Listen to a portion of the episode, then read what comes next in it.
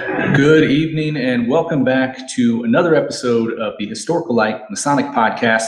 As you see, we are not in our normal studio. Uh, we're actually at the Overland Park Masonic Lodge number 436 in Overland Park, Kansas. And tonight is also the meet and greet for MasonicCon Kansas 2023. So we're here live in person checking out the meet and greet venue, plus this amazing lodge. We're going to learn some awesome history about this lodge tonight. So stick with us. We have a great episode lined up for you right after this on Historical Light.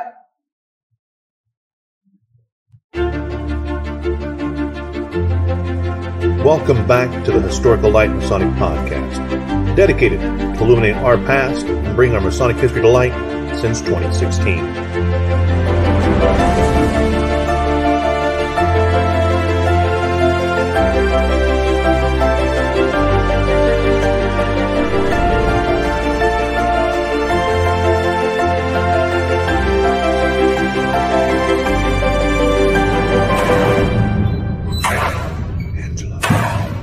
And now, enjoy the show.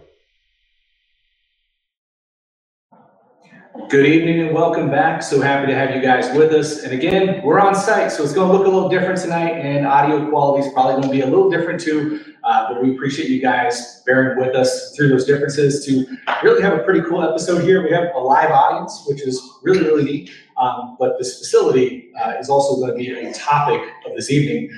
One thing I really want to do this evening is obviously thank everybody uh, that's tuning in, that's going to be at the event tomorrow, that's maybe been here or is here tonight uh, to support MasonicCon Kansas, which is really just a phenomenal educational aspect of Freemasonry in our jurisdiction. Um, but a huge factor of making that happen this year has been our vendors. Uh, never a great uh, like meeting date in masonry. There's always some kind of a conflict. So this year we had a little bit of a smaller turnout, and our vendors and our sponsors really were imperative to pull off such a high quality event. So super stoked for everybody that's involved, and we have one of those guys right here tonight. Not even a Freemason, not even connected, but he supports what we do here. So we're really, really stoked to have him on. Uh, Bud, will you come over here and uh, give a word real quick? Sure. You want to introduce him? Yeah, yeah. So everybody, uh, this is uh, Derek. Come right here in the middle. Yeah, Yeah, yeah, cool. Uh, this is uh, Derek Stockton, Ash and Anvil. Uh, Derek, you want to give a little rundown of the shop and where it's Yeah, at? so we're a small family-owned uh, cigar shop out in Gardner, Kansas, and uh, we're fairly new to the industry. We've uh, opened in September of 22, so we're coming up on our one-year anniversary. Uh, we've got lounge, we've got yeah, a humidor with about 700 different cigars in it right now. Uh, so great selection of mostly boutique brands. Uh, really trying to support that small business uh, and uh, and bring some really unique cigars to Kansas City. Yes. Derek has been a big promoter of Freemasonry in Kansas. Uh, we've done helmet raffles through him. Uh, he's pointed people out to the lodge. Um, and just on behalf of Overland Park 436, uh, which is, we'll talk about it a little bit later, but uh, this year is our centennial year. And on behalf of Jacob Davison, who's the worshipful master, uh, my name's John Ali. I'm the uh, junior warden of the lodge. We wanted to give um, one of our, where's the camera? There it is. uh, one of our centennial uh, challenge coins to Ash and Anvil for all the work that they've done and that they'll continue to do uh, for Freemasonry in Kansas. So, brother, thank you very much for Thank everything you do. You. And there you go, and probably uh, display that in the shop. I will. We'll do this. I'll catch you on this side. Yeah, thanks. Thank you thanks very for much. having me.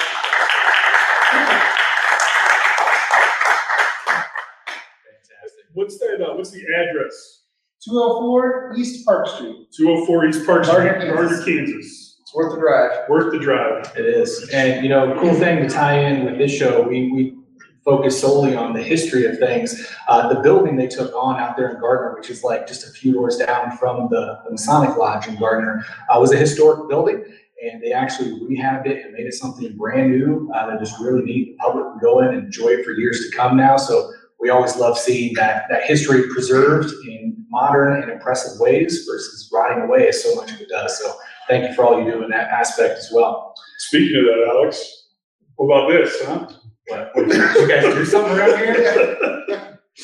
Well, before, before we get into that, let's go through some introductions because you brothers are a huge part of this lodge.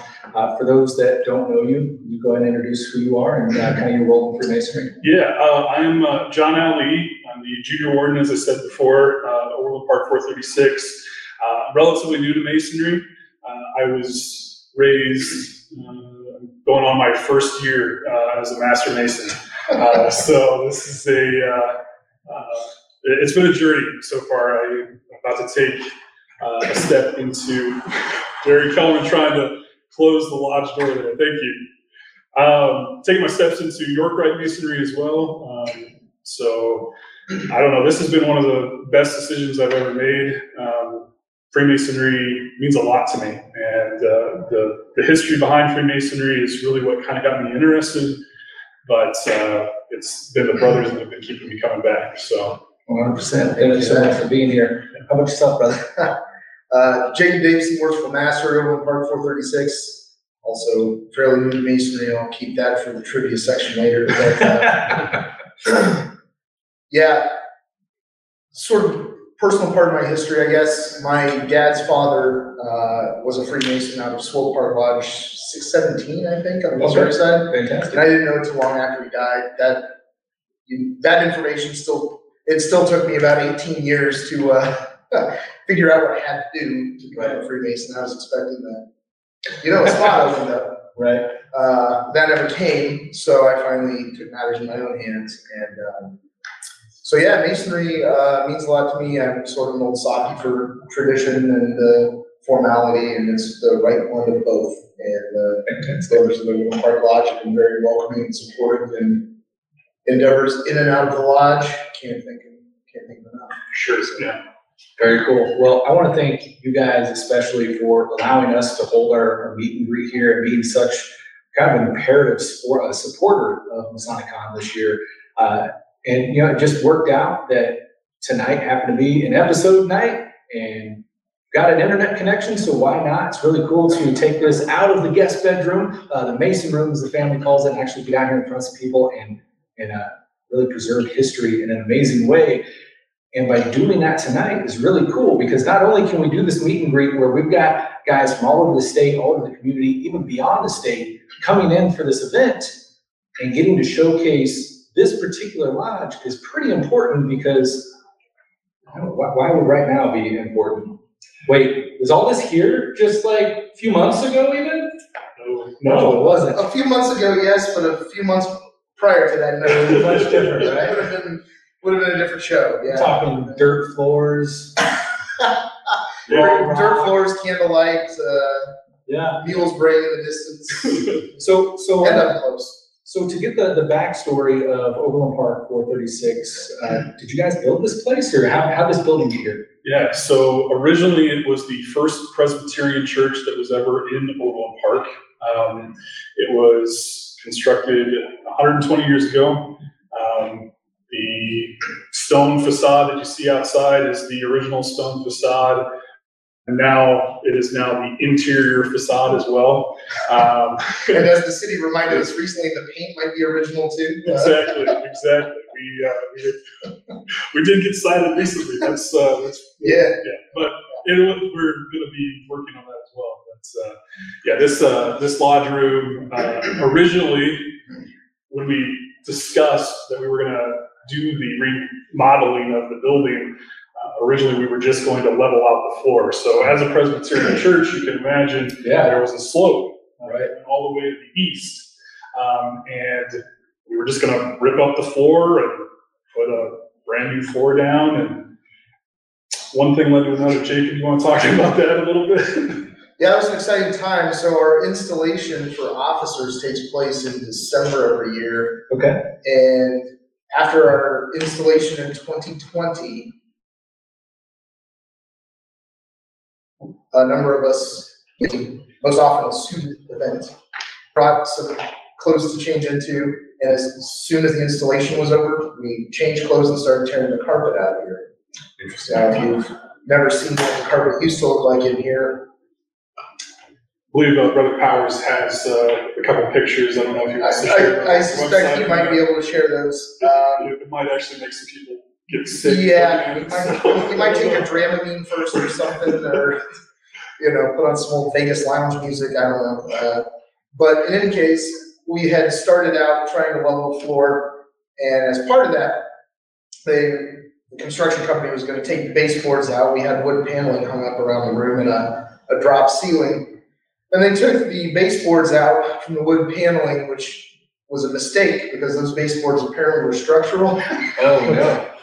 And the wood paneling, uh, wood paneling told him that pretty quickly, apparently. It, uh, it fell in. And at that point, we realized this was gonna be a bigger project than we had expected. So what wound up happening is we went from leveling a floor, and we were gonna install basically the same floor you see here. This, this checker pavement, um. The acacia wood. Acacia wood around. Yeah, I, I, I can tell that you guys spared every expense in, in putting this place together. Five, five, six bucks, I think is what the total bill was. Yeah, don't it was about five or six. Five or six thousand dollars. Yeah.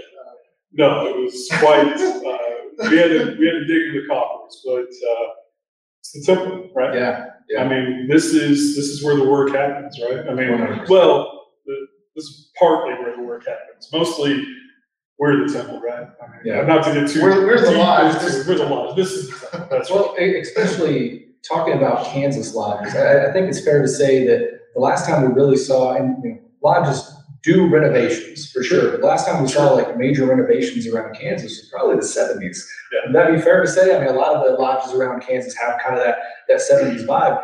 It's, I think, motivating in a larger scale to see what you guys have done here and to show what is possible uh, in our temple buildings. And I can only imagine where that's going to take you guys uh, for years to come because just just a simple aspect of doing the work we do within our spaces when you have a space that feels like this what we do feels different and i think when it feels different we treat it different and all of that falls into place right? I, I'm gonna tell you something, we, uh, we had our first entered apprentice control here probably a month after our first meeting back.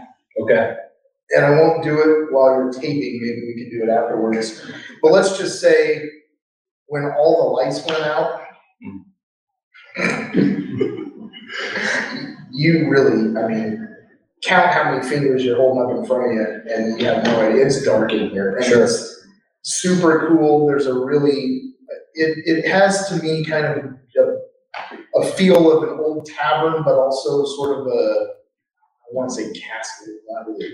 right I would, I would use the word castle. Would you? I, I, it's stately. almost. Yeah, it's a neat vibe with, Yeah. with the, with the original stone. And I know this, we've seen in pictures, the building used to have an awesome bell tower. Yeah. Uh, it- it's just a really cool aesthetic. That's right. Let's right. not get too much into the weeds on the belt. Actually, I think this is a good opportunity. I do remember a lot of lively discussion about this a few months ago. There. Uh, we would be glad to pass the hat around the state of Kansas. If anybody would like to see the bell tower to come back. reinstate that, uh, bring bell tower? Back the bell tower. Yeah, Hashtag, Hashtag. hashtag, bring it back. There you go.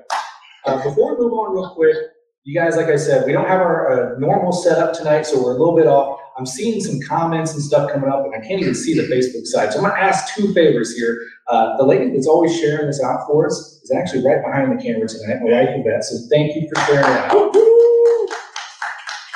But even though, even though you're not home tonight, I'm still gonna put you to work, so you gotta, you gotta earn your place in the show, right? So I'm gonna ask if you can look at the comments on the Facebook side and manage those. And Brother Kellerman, uh, I sent you a link for the studio. If you could log in and, uh, you'll be able to view the comments on there so we can hopefully get you guys taken care of. And if there's something pertinent, feel free to shout that out from the sides and we can get those comments addressed. So good. You want to talk a little bit about history of the building? Yeah, let's do it. What do we want to do? Okay. Um, so I, I wrote out a little bit, uh, about the actual contract that we had with the Presbyterian Church. I thought it was pretty cool. I'll share a, a copy of that contract with you if you want to. Yeah, we'll get that. And you guys might notice, we're using a different camera tonight, and the cool thing, as we do with like Kansas Live Research and all that, we're all into the three sixty, right? So the out we're using tonight, you'll notice at the top of the screen, I left on that panoramic view, uh, so you get a little bit of an idea of what this entire room looks like to a degree. So I, I guess they can see you back there, Boo.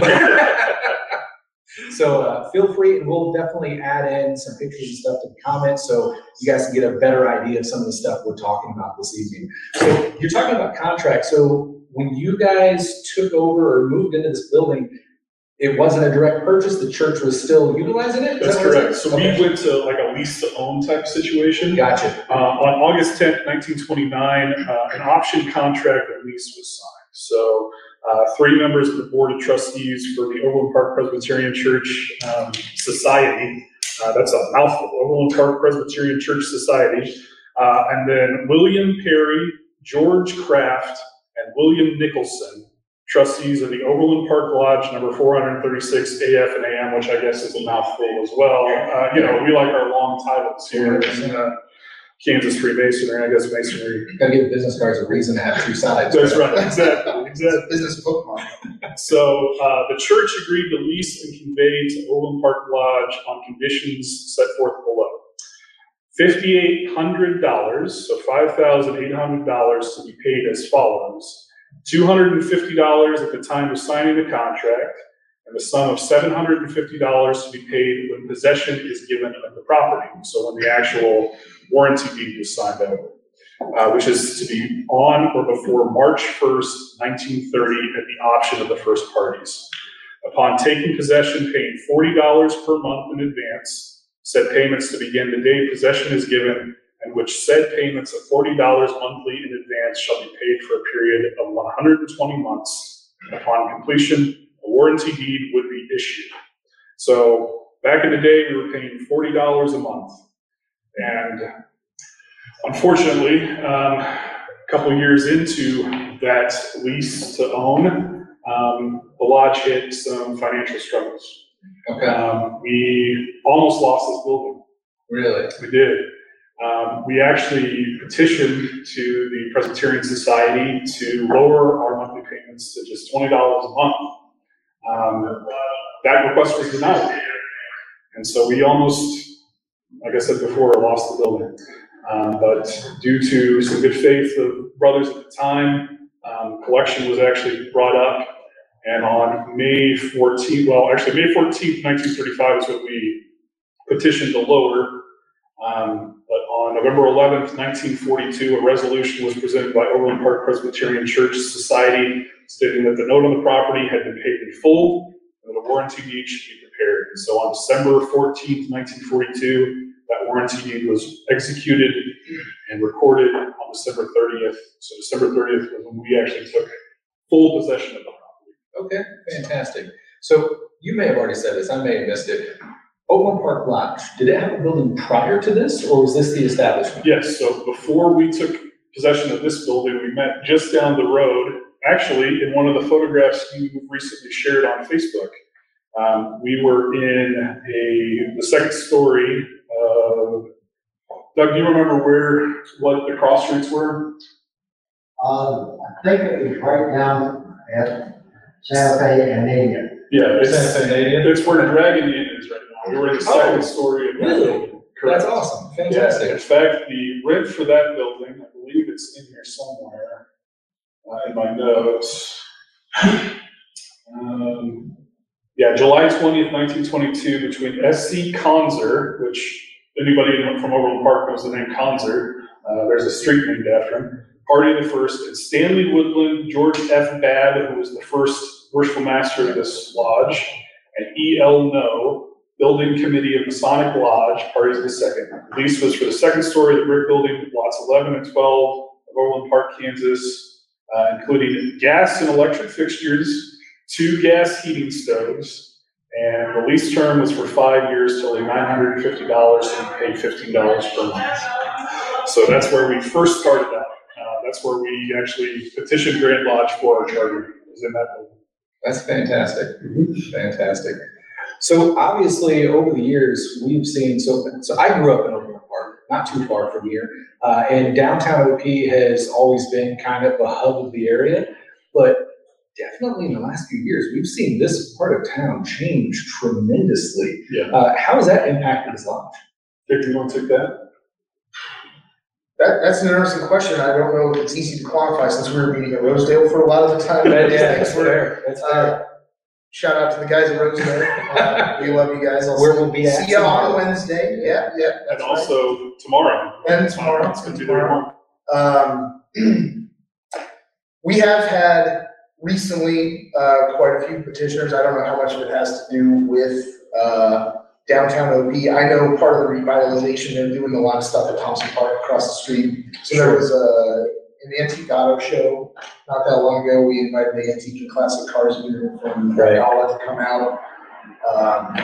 Um, And we actually did get an interested party then. Uh, Still waiting, still waiting for him to, uh, come back, but we gave him everything he If needed. you're watching, they're Yeah, talking. yeah, that's right, buddy. That's right. We'll uh, see you soon, I hope. Uh, But I think overall it's good. We made our presence known at a city council meeting when there's a building, I'm trying to remember what it is right now, just across. Where the Presbyterian Church was meeting. Is that right? Yeah. Yeah, I think it's an old, maybe an old girls' school most recently, something like that. They're gonna turn it into a hotel. We made our presence known at a city council meeting, saying we affirmed, you know, we, we thought it was the right thing for the area. Sure. Uh, for whatever that's worth, we, well, John, uh, attended the city council meeting recently and did the same, which got us some attendees from them for the rededication. Um, I think being a part of the Overland Park, particularly the downtown Overland Park community is important. Uh, a lot of foot traffic, I think if we can make ourselves known in the community, we will see some benefit. I think Yeah. maybe we need to talk to the farmer's market, and, you know, see what it costs to put a table up and, uh, you know, sell brotherly love and friendship. Yeah, yeah. Well, I mean, so like I said, th- this area in whole, uh, looks way different than when I grew up here. Sure. Uh, there's, it's really kind of booming right now. There's always stuff going on. And I, you know, don't know the names of it, but what was the name of that building you like across the street or next door? Strang Hall? Oh, Yeah. yeah, yeah, yeah. I mean, That's just really cool facility. I mean, you go in there, it's almost like a food court of a mall. Yeah. But, you know, it's just in town. They've got all kinds of stuff to do outside.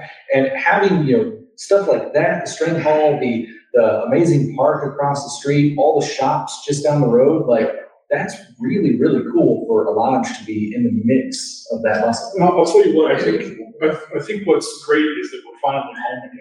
Like, you know, Yeah. that- that we can actually do good for our community now. I mean, when I was initiated, we, I only spent about three meetings in this building, like, before we had to, to, to hmm. close everything down. Yeah. I mean, we are, we, we have a lodge right now full of brothers who want to make masonry known within the community. We want to, um, we want to go out with the square and compass on and show that, you know, especially with what's been going on, um, in Texas and Yeah. overseas with the, the burning of the Scottish Rite building, like, Yeah. we want to, we want to teach people that we're not, we're approachable. We're not these like we're not. grand puppet masters that are out in the world like pulling the strings on everything. I don't know, maybe Alex is, but I'm definitely not. I'm, I'm, I just, I'm a regular dude. I work as a paralegal. Like, I mean, I put my shoes on one foot at a time, like everybody else, unless you put your. You'll get there. You'll Okay, get there. all right. Yeah. That's what I thought.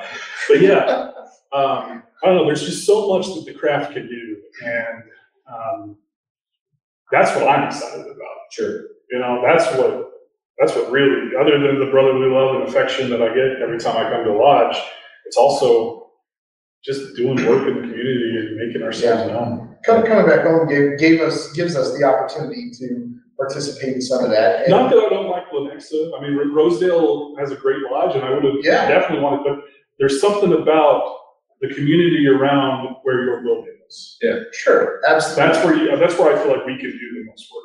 Sure. Sure, and I think, I think that at the end of the day, that work in the community as a, as a member of the local community, that work kind of benefits all the local lodges too, Right. right? So that work is not, you know, it's not a, it's not necessarily a selfish act. It's, it's not look at Overland Park, it's sort of more look at Freemasonry.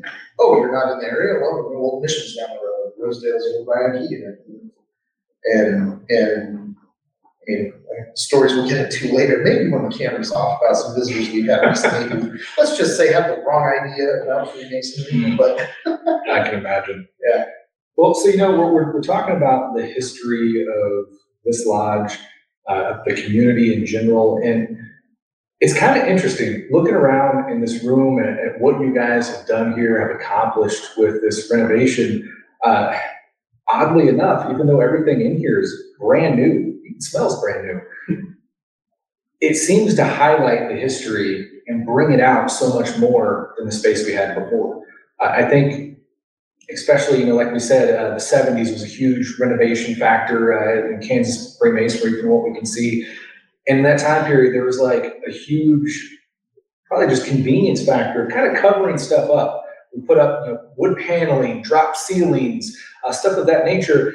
The design that we see here in this renovation seems to be very strategic in my mind. I mean, you guys are really highlighting some historical factors with true modern beauty. Uh, if you guys could tell me a little bit, like, what was some of the intent in the design? I wish we could really, really speak to that. Um, Sure. Our, the mastermind behind all of this, uh, is no longer attending the, uh, meetings, but, um, he has passed along some of what his ideas were about this, and it's not only some beautiful place that we can come into, but we're also tapping into the history of Freemasonry, um, really just history in general, but also, you know, paying homage to the past while also providing a place for people to come in the future. Yeah. Um, you know, everything that's around here is, um, it's built to last, in my opinion. I think that, you know, we, we went through remodeling for a reason. They, um, you know, fortunately, we had to go through four or five different contractors to get to them and find them. But as soon as we found this guy who had spent, you know, most of his you know, professional life was in the Northeast, where every single building we work on is at least hundred years old, right? So, um, uh, so he came from that type of a background, and we wanted to really pay homage to the brothers that built this and have left it for us for a hundred years, and we want to make it something that a hundred years from now, my kids or my grandkids can come, my, my, my boys can come and do the same work on, the- on the same floor that I walk on. That's what, that's what we wanted. Definitely. Sure. I, I think there's some, some obvious Masonic symbolism in the room, even if you take all the furniture and chairs out and you, you know, get rid of the altar and all these things, there's still some obvious Masonic symbolism, and there may be some, some less obvious Masonic symbolism. Um, the, you know, it was kind of a wild time of decision making, because as I pointed out earlier, I think John may have spoken to, the original idea for this was to level four, put this one in and call it done for a while. And every time, it seemed like every two weeks, we were getting more bad news from somebody, uh, who was working on the building. So it really came down to the right decisions under pressure. I mean, at, at one point, there was talk of putting drywall up below the, uh, the wood roof line there. Mhm. Covering up the, the stone walls. And, you know, as it turned out, it was not only the best decision to leave it as stone, but it was also the most cost effective, as it turned out. Wow. Paying thirty thousand dollars a sheet rock over this would have been a mistake. So, 100%.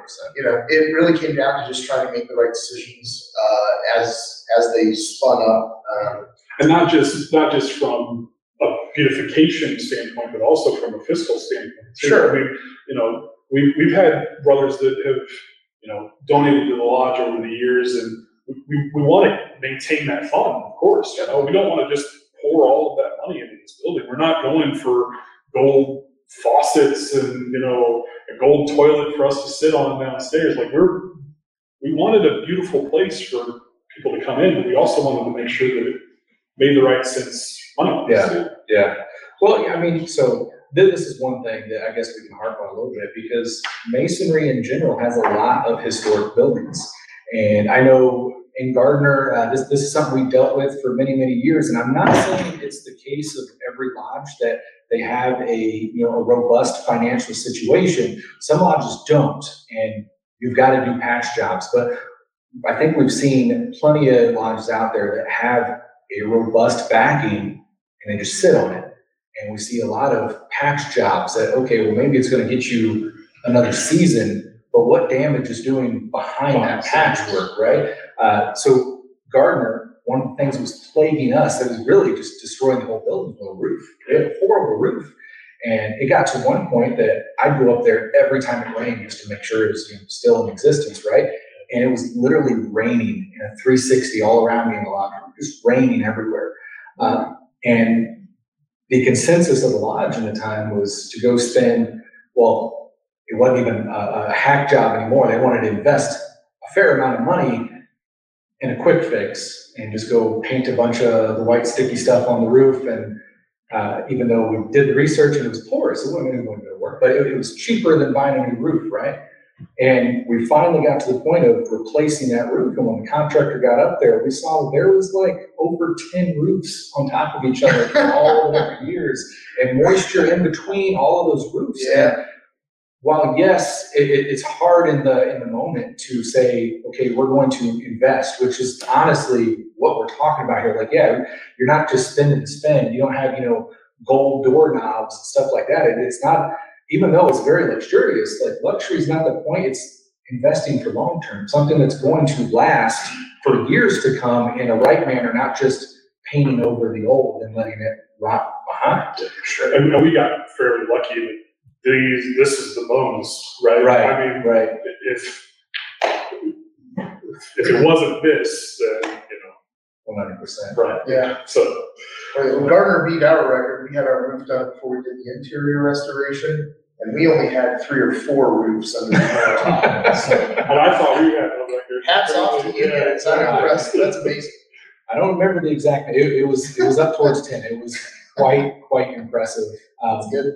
But you know, digging into the history of the lodge, it was one of those things that really uh, struck me because I knew the roof had been an issue ever since I'd been a member. Yeah. I mean, that's got, I feel like that's every lodge you go. Everyone's got the roof problems, right? Right, yeah, sure, Um, sure. But reading back, and, and my wife can attest to this because she helped me go through all those records as we were writing the history book.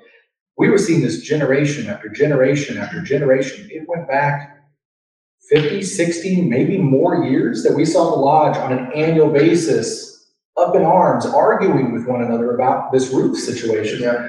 There was even one part that God knows is probably still there. Uh, the black mold was so bad in the uh, in the dining hall because it's you know brick and stone behind those. Uh, they just put up sheetrocking over it. I'm like, well, Yeah. sure, that makes it look fancy, doesn't it? But sure, it doesn't fix the problem and it doesn't secure your place Right, moving forward. right, and one of the things I think that's hard maybe to understand, uh, especially for people who aren't masons, is that business meetings are conducted at most twice a month.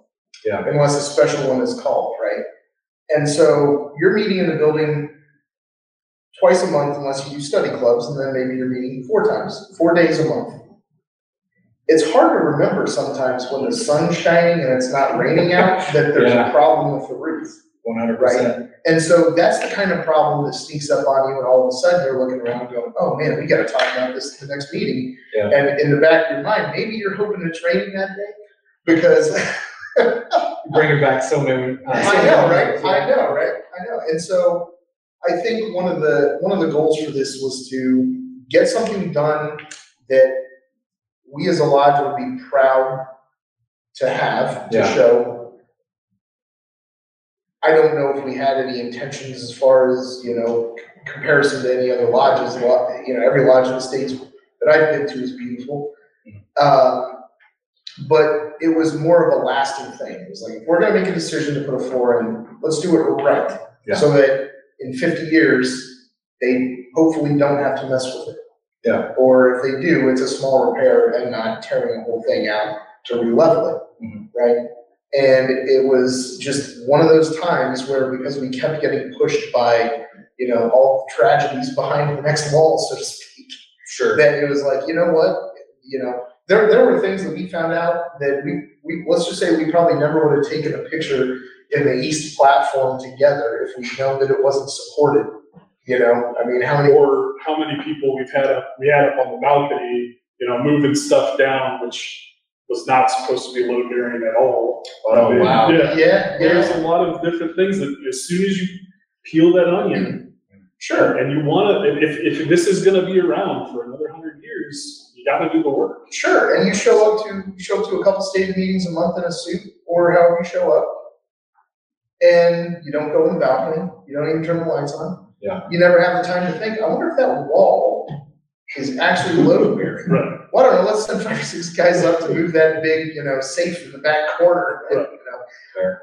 So, Well, you know, so again, like, it's definitely never in every single lodge's budget, and sometimes you, you have to do quick fixes to Sure. get by, but in a situation where if there's a way to do it, you know, I, I think it kind of falls into some of our Masonic teachings, right, to not cut corners when you don't have to, to That's actually, you know, do something right and, And I think, I think if the, the brethren that came before us in this lodge were to look around at this room,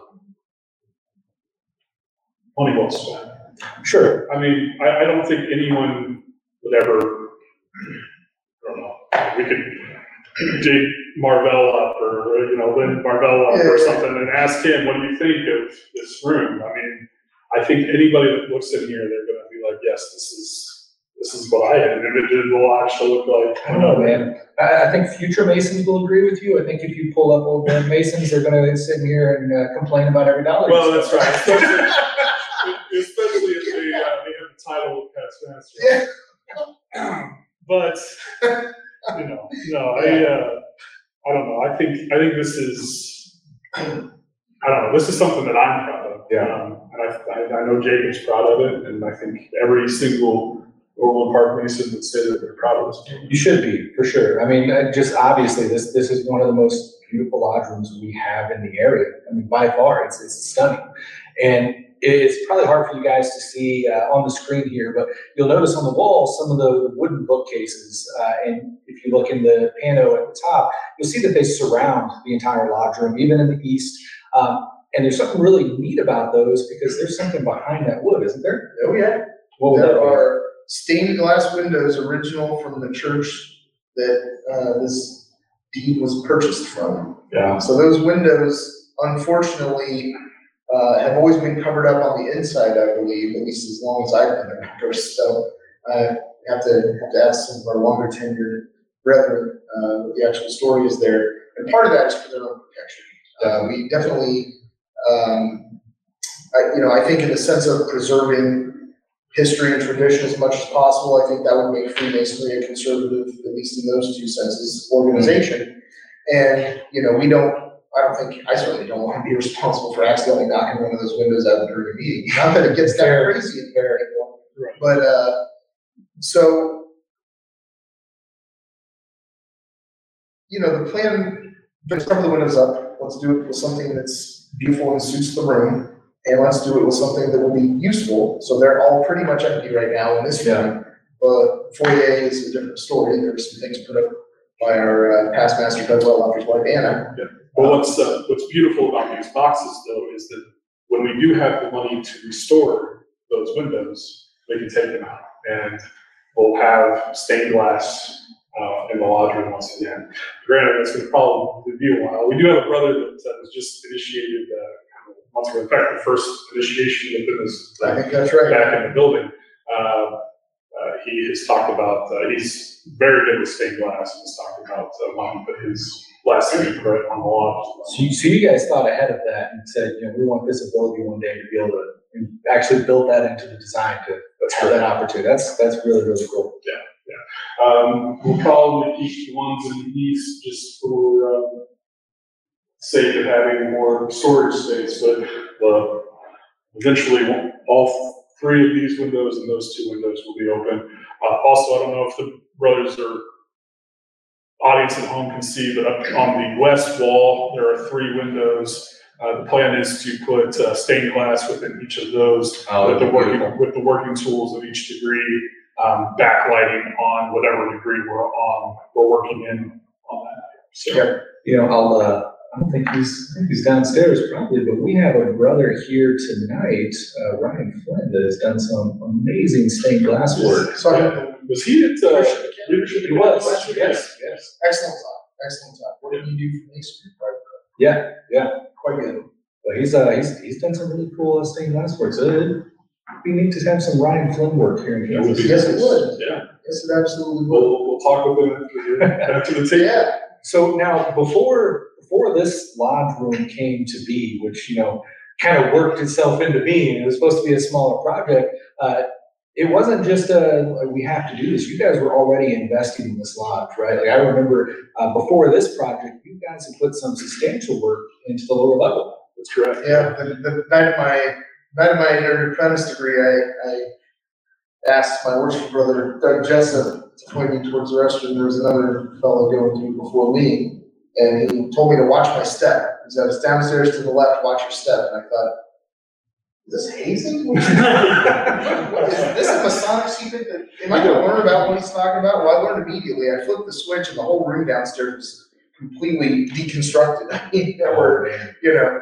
sheetrock nails, sheetrock dust, ladders, all kinds of stuff down there. So my, my understanding is that, uh, on that very back wall where the refrigerator is down there, trying to think of the stairs, that would be the east side of the basement. Uh, there's a small closet back there that had some pump in it that had failed or some similar thing, there was some plumbing issue. So when it rained outside, it wouldn't come through our roof, it would come up through the basement. And the carpet down there being, uh, pretty, pretty solid, uh, at holding water, uh, became a problem. And so they got that resolved, which, you know, at, at that point, you're tearing the carpet out of that room, and I think there was some drywall damage, so they're gonna have to do drywall work anyway. Yeah. Let's take care of the lower level, we'll deal with the upper level later. Shortly after the lower level was completed, which, uh, which is beautiful, there was a little work done down there, because during the deconstruction up here, when they had the floor and the subfloor out, it was just floor joists around. Uh, not one, but two people went through the uh, sheet rock in the basement, Oh, man. so not all the way through, but, uh, you know, a good, a good foot and a half away. So, uh, luckily injuries were few and far between over the prior, I think. But the ceiling got painted black down recently during, during all this.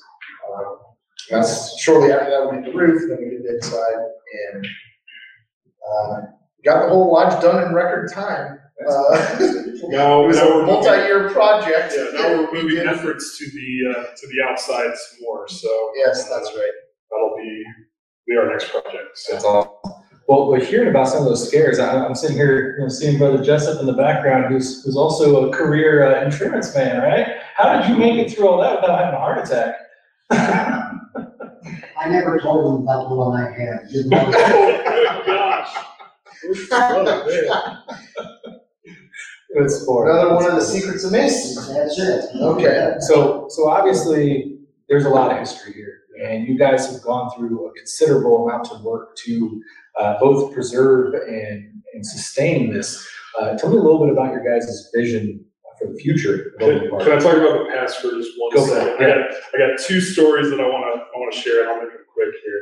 Uh, one of the best things that I, I read while going through the minutes of this lodge, uh, was, I, I just have to share this, um, uh, where is it at here?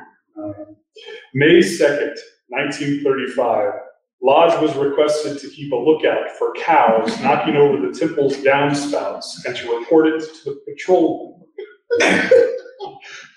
Apparently, uh, May of nineteen thirty-five, some cattle got loose and, uh, were, uh, amok, uh, through downtown Park. Um, and one more thing, and this is, this blew my mind. That's what they mean by count. That's cow, uh, Yeah, that's right. March twenty-sixth, nineteen thirty-eight, special dispensation called for five third degrees. Wow. One hundred and sixty-seven visitors and fifty-one members were present. And that, that was during this building? That was Holy in this cow. room. Yeah, don't, don't look at the, uh, capacity number that the fire marshal. I don't, I don't believe the fire marshal was worried about things back in, uh, nineteen thirty-eight. Still chasing cows away from the downspouts. Five third degrees, I'm surprised that's not still going on. Oh, man, I'm telling you, oh, God. But I'll, I'll, I'll tell you what, that is, going back and, and reading those, just, I'm so proud of this lodge. I'm, I'm, yeah. I'm, grateful that this is the lodge that, that I joined. Um, this, the history behind this building and the brothers that came before me, I just want to add to that. And I mean, that they, they took, you know, five men and made them master masons in one day. That, that's the devotion. And they were able to get 167 guys from around the area to come to that. That was, it's phenomenal. Yeah. 100%. Well, we've got about 14 minutes left. I want to talk about what your guys' vision of the future is. And then I'm seeing some of our other sponsors that are in here. I want to give a chance to bring them up and talk uh, before we uh, end the show here. So, what, what is uh, Overland Park's vision moving forward?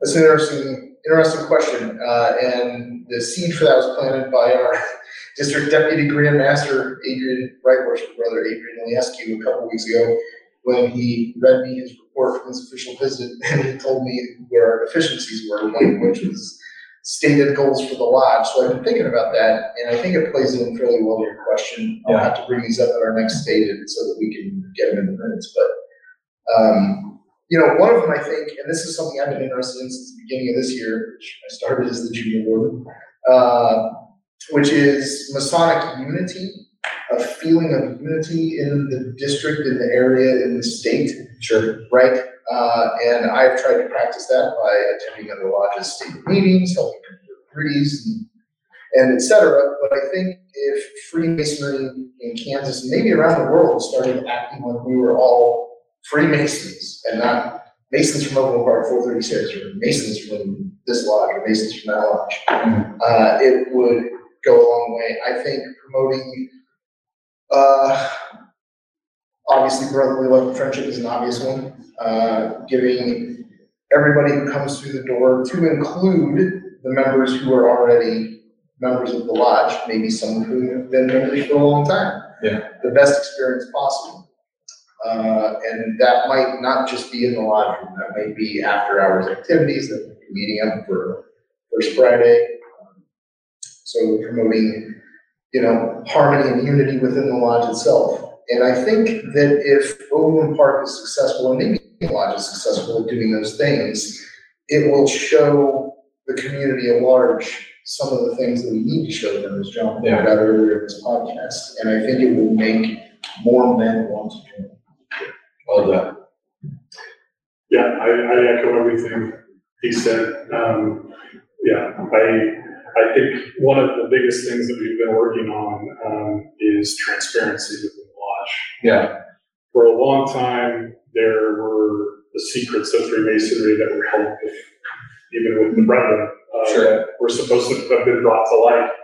Um, and one thing that we have been working on, that has been my goal, and I believe Jacob has been backing me up on this, is just, you know, we're all brothers, and, you know, we just need to be transparent. Um, and I think that plays into being transparent with the rest of the community of Masons in Kansas, is just, um, I'm gonna extend my hand to you, and you're gonna extend it back, hopefully, and we're gonna make this world a better place. I, that doesn't sound too like peace, love, and, but well, I- I don't think it's a bad thing, but you know, one of the things that I'm sitting here listening that I think is, is pretty beautiful, uh, is the fact that you're talking about your district deputy's uh, report and actually making you think, because, uh, as we have some both current and past Grand Lodge officers sitting here that can attest to this, uh, this is something that for many years, not just now,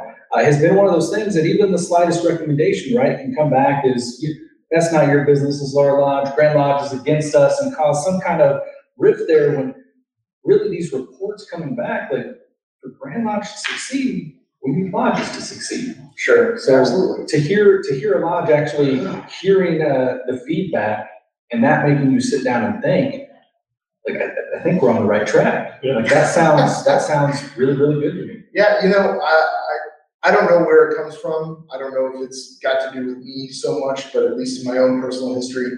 In my own life, I've been given enough unconstructive feedback. Sure.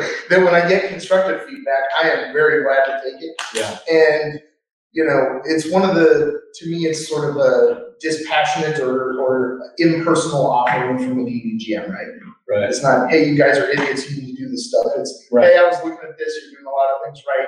Here are the couple things that I think you could improve that would get you up to the highest rating hundred percent. the Grand Lodge. And, You know, I think every lodge should strive for that. Back to what we were saying earlier, right? You know, if you wanna do a patch job and do minimum, or if you wanna act like a Freemason and do everything you can to, uh, improve the organization, improve yourself, and help your brethren improve themselves.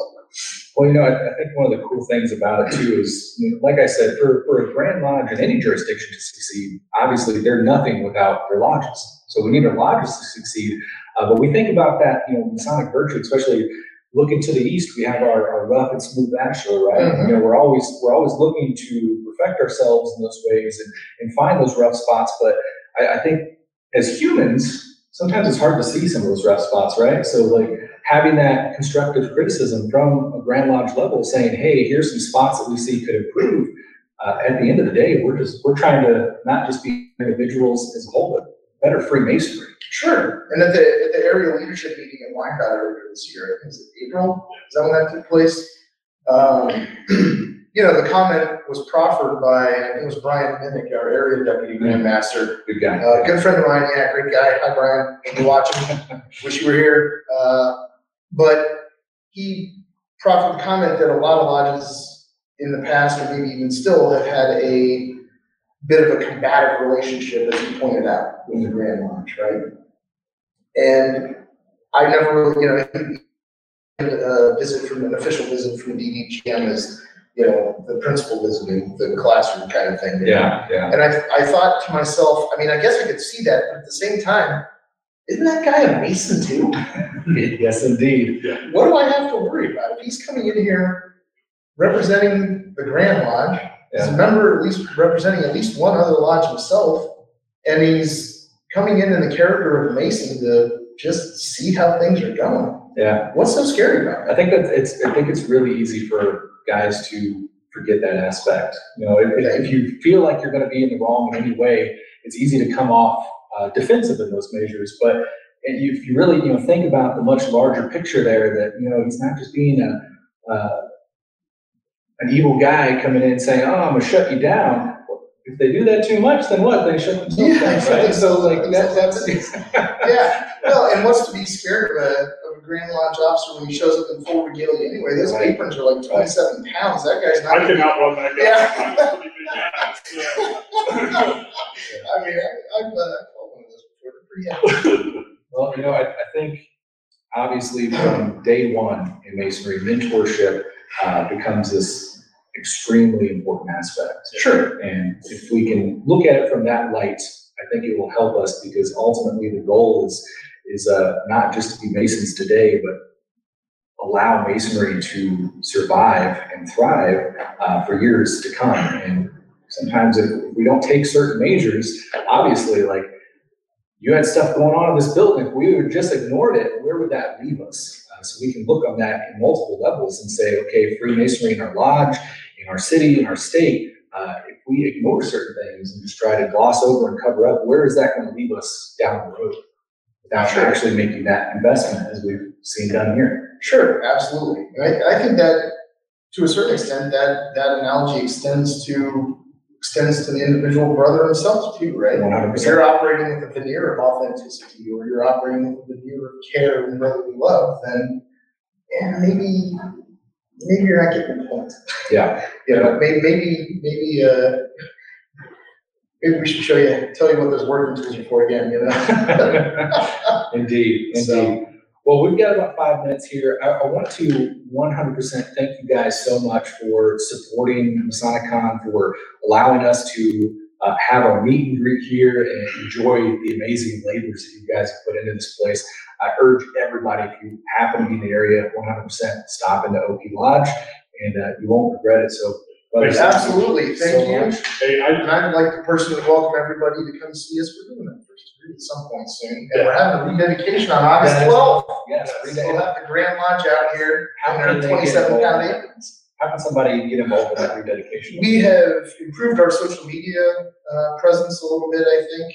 Uh, Brother John has put out some invitations. You can Email him at, yeah, if you're, uh, if you're interested in, in coming, please RSVP. It's John, J O N, period, Allee, A L L E E, period, O P four three six at gmail.com. And also, I just want to say, Alex, thank you for being here. yes, And thank you for Masonicon. Uh, last year, I was literally raised about two weeks before Masonicon. The light that I, the light that I received last year was blew my mind. Um, and I'm, I'm grateful for this con and I'm, I'm grateful for you, man. I really am. Yeah. Yeah. As usual. Thank you very much. Thank you for joining us and letting us join you this evening. One hundred percent. Well, before we uh, wrap up this evening with our, our toast of uh, H2O, because we are in the lodge room. That's right. I do want to, uh, to say that, uh, not only are you guys truly amazing for supporting this event, but we've also had some of our other supporters, uh, come in here that I definitely want to point out. Uh, anyone in here that has, is a sponsor or vendor for MasoniCon this year, please rise. Brothers, will you please? All Please right. come on up. All right. Yeah, I think that's kind of. I'm gonna get out of the way here. I'm gonna let- All right. We'll that out way. Brother, come on in. First of all, thank you so much for being here. Uh, Tell us a little bit about what your, what your organization and company is that is supporting the Masonic this year. Yeah, absolutely. So first of all, I'm a Mason out of Fort Worth, Texas, so I made the drive up here today. So much. Um, my wife and I are here with uh, Mercury Crafts. Uh, so what we do is, uh, kind of custom pieces, one of a kind pieces. If you're looking for something to give to a past master as a gift or a mentor. Uh, we've also worked with some of the national organizations, some of the national Masonic bodies to create special one of a kind items. Uh, so if you're looking for something and you can't find it anywhere else, come to us and we'll be happy to take a look at it. So excited for, this is a beautiful lodge room, uh, excited for tomorrow as well, so I'm looking forward to it. Uh, you know, hundred percent. How can they get a hold of you? Social media, website? Uh, yeah, so we're on Facebook, Mercury Crafts, uh, we also have mercurycrafts.com is our website. Uh, and then you could always reach me, uh, I'm also Master of Texas Leather Research, so if you can't, I've had people reach out to me through the lodge, Fantastic. uh, so I'm, I'm there, so. Fantastic. Thank you so much for your support of being here, brother. It means a lot. Brother Ashman, I know we had you on the beginning. Do we cover website and stuff with you? Yeah, we've got a website, ashandanvilcigars.com, we're on social media, we're on Facebook and Instagram.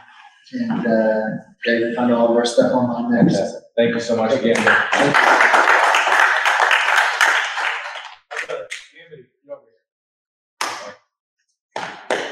To support you again, brother. Return supporter, tell for everyone, because nobody knows who you are.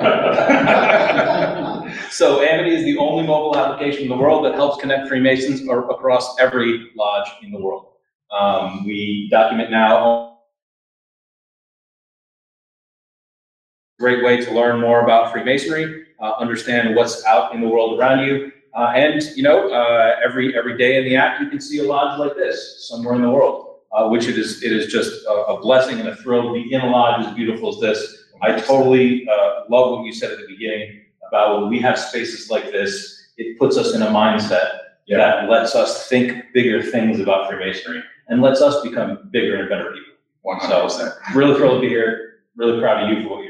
Thank you so much, brother. You guys are doing some amazing things. Who in the room has this, this weird ring?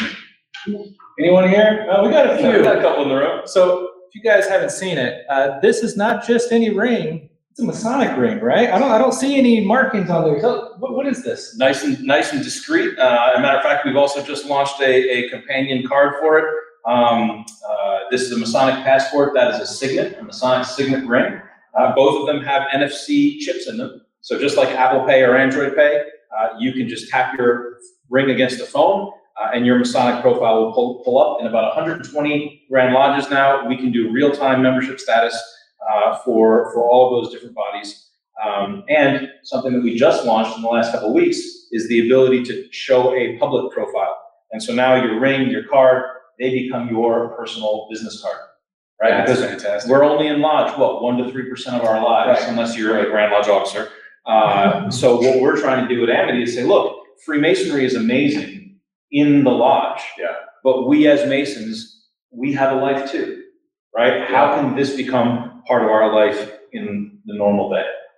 You know, it, it- it's amazing. Being, being a history guy, we, we talk about, you know, obviously trying to preserve what's there, but where we often fail is remembering to keep us going into the future. And it's, it's guys like you and the stuff that you're doing through Amity that is taking on that project, and making sure and Freemasonry is getting into the and future. screaming. Oh, yeah, one hundred percent. But it's been, it's been a joy, it really has. And coming to events like this is what really inspires us, right? And, and seeing the things that you're doing, you know, the second year in a row. Again, super proud of what you're doing, really glad to be here, and it's an honor to support you. Couldn't do it without your support.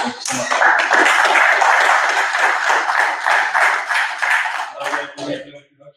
How you doing? Pretty good. Most worshipful Tony Borum, and you're supporting us through the brother. I would like to give a shout out to our Tuscan Lodge brothers who are Fantastic. supporting this. Uh, you know, uh, back in, I, I think it was around 2013, when uh, most worshipful Rick Riker introduced the, the, the three main goals of the Grand Lodge, which was excellence in education, excellence in communication, and excellence in esoteric work. Yes, sir. And I think that's about the time that, that you were kind of coming into the fold. Yeah, yeah. And uh, you picked up this education part with such zeal that it, that it really, it really invigorated everyone. Tuscan Lodge is a an affinity lodge, uh, small membership, but we're leadership and education. That's what we focus on. And it was a no-brainer for us to help support you in this Masonic Con, and you can always count on our support for that. Thank you so much, brother. I really appreciate it.